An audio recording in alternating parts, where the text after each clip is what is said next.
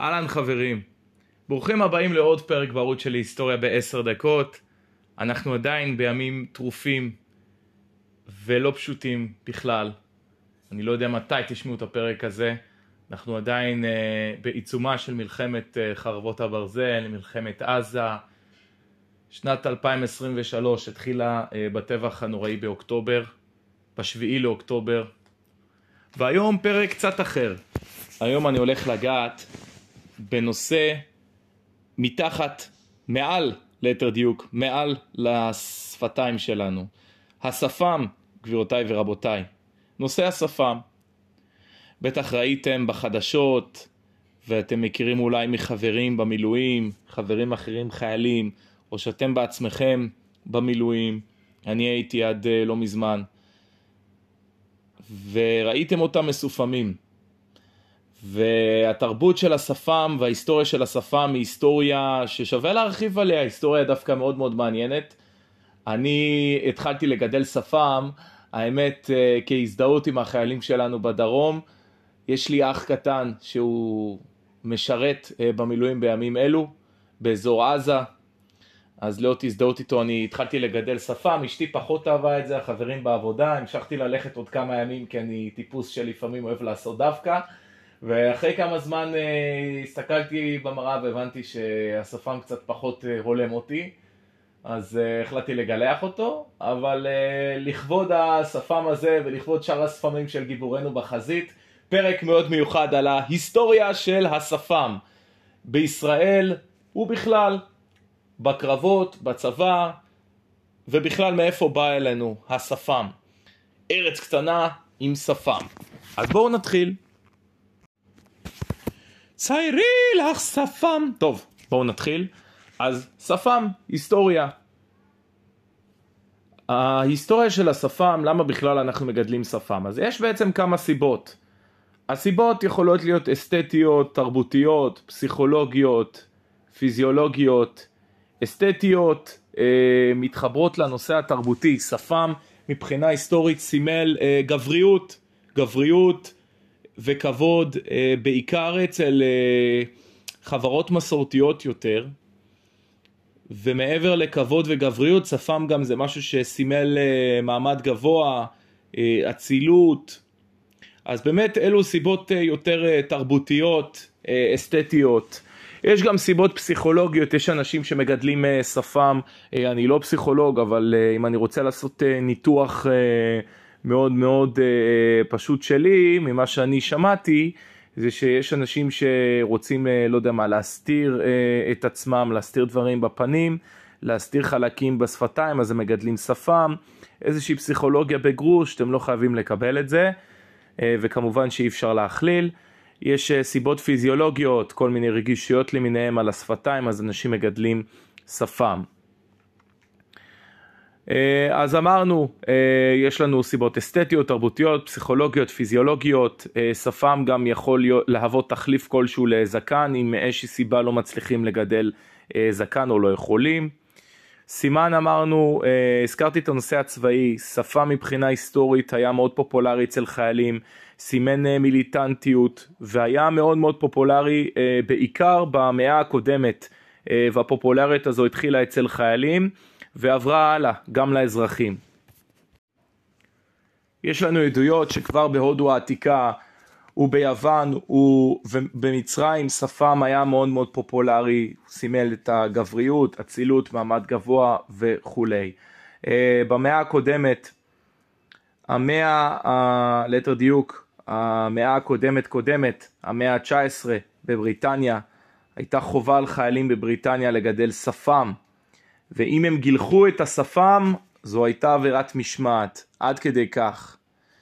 ומבחינת, אה, מבחינה של קרב, הייתה, היה לזה גם איזשהו צידוק, שהרבה פעמים חיילים שהיו נלחמים בקור והיו חשופים לפגעי מזג אוויר, אז השפם אה, חימם להם את הפנים. אה, וזקן הרבה פעמים היה מסורבל והפריע נגיד לשים קסדה וכאלה. אז אני ממשיך במאה ה-19, אה, המשך טרנד השפם אה, לא רק היה בבריטניה אלא גם אצל ההונגרים והוא סימל את המרד של ההונגרים באוסטרים ששלטו בארצם באותה תקופה. אני מתקדם כבר למאה ה-20, במלחמת העולם הראשונה אז השפם גם היה מאוד מאוד פופולרי, הוא התפתח אה, שוב, הגיע מהצבא הבריטי והיה איזשהו רעיון, רצו אה, שיהיה אפשר לסגור הרמטית את אה, מסכת הגז, אז השפם, אז משפם ארוך יותר קיצרו לשפם שנקרא שפם פירמידה, כדי שיהיה אפשר לסגור את מסכת הגז בלי ששיער הפנים יפריע, אבל עדיין לראות מה שנקרא גבר גבר ולשדר מיליטנטיות אה, ולהגן מפגעי מזג האוויר וכולי, לשדר קשיחות, אז זה במלחמת העולם הראשונה. יש כל מיני סוגי שפמים, היה את השפם אה, פירמידה, שהוא התקצר אה, למשל מהשפם של ההונגרים, שפם, שפם מברשת כזה, זהו, אז אני ממשיך הלאה. שפם כידון, זה היה השפם שהיה יותר אה, עם נוכחות, שפם ארוך יותר, בהמשך הוא התקצר לשפם פירמידה.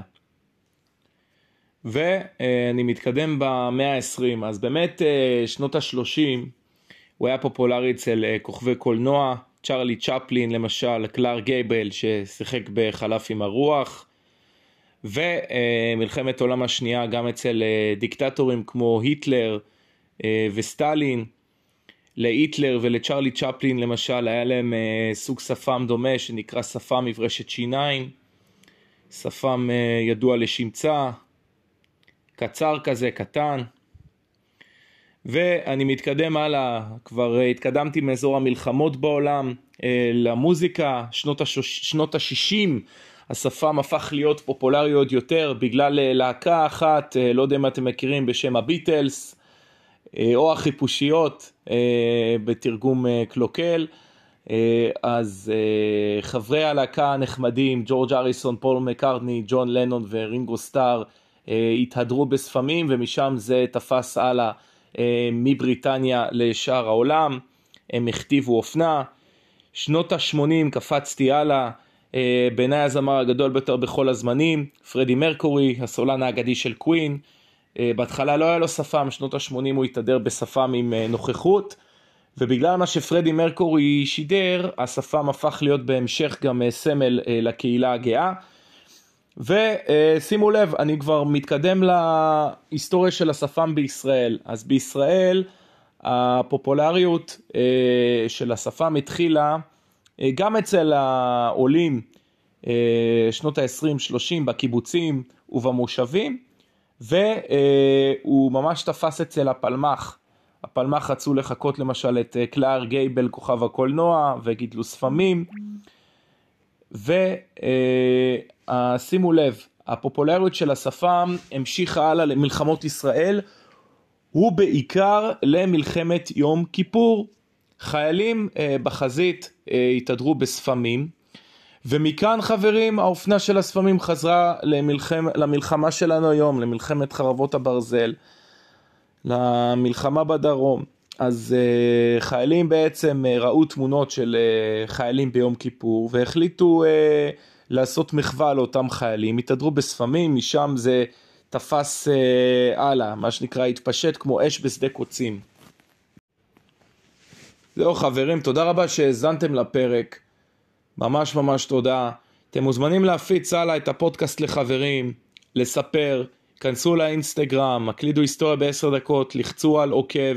אם אהבתם את קולי הערב, אז uh, אתם בהחלט בהחלט מוזמנים גם להיעזר בשירותיי כקריין. אני פתחתי דף אינסטגרם חדש, uh, ממש ממש חדש דנדש, טל הקריין. Uh, אז uh, גם אתם מוזמנים להקליט טל הקריין uh, באינסטוש ולחפש אותי שם. גם לעקוב אחריי, אני גם uh, אוסיף uh, קישור. זהו חברים, אז uh, תודה רבה, ונתראה כמובן בתקווה בשבוע הבא. אני משתדל, אני אתחיל להשתדל לעשות את זה כל שבוע, את הפרק הזה, פרק בפודקאסט. להגביר את הפרקים, זה מאוד מאוד חשוב לי שאתם תמשיכו להאזין לי כל שבוע. אז תודה רבה חברים, ונתראה בשבוע הבא. תודה.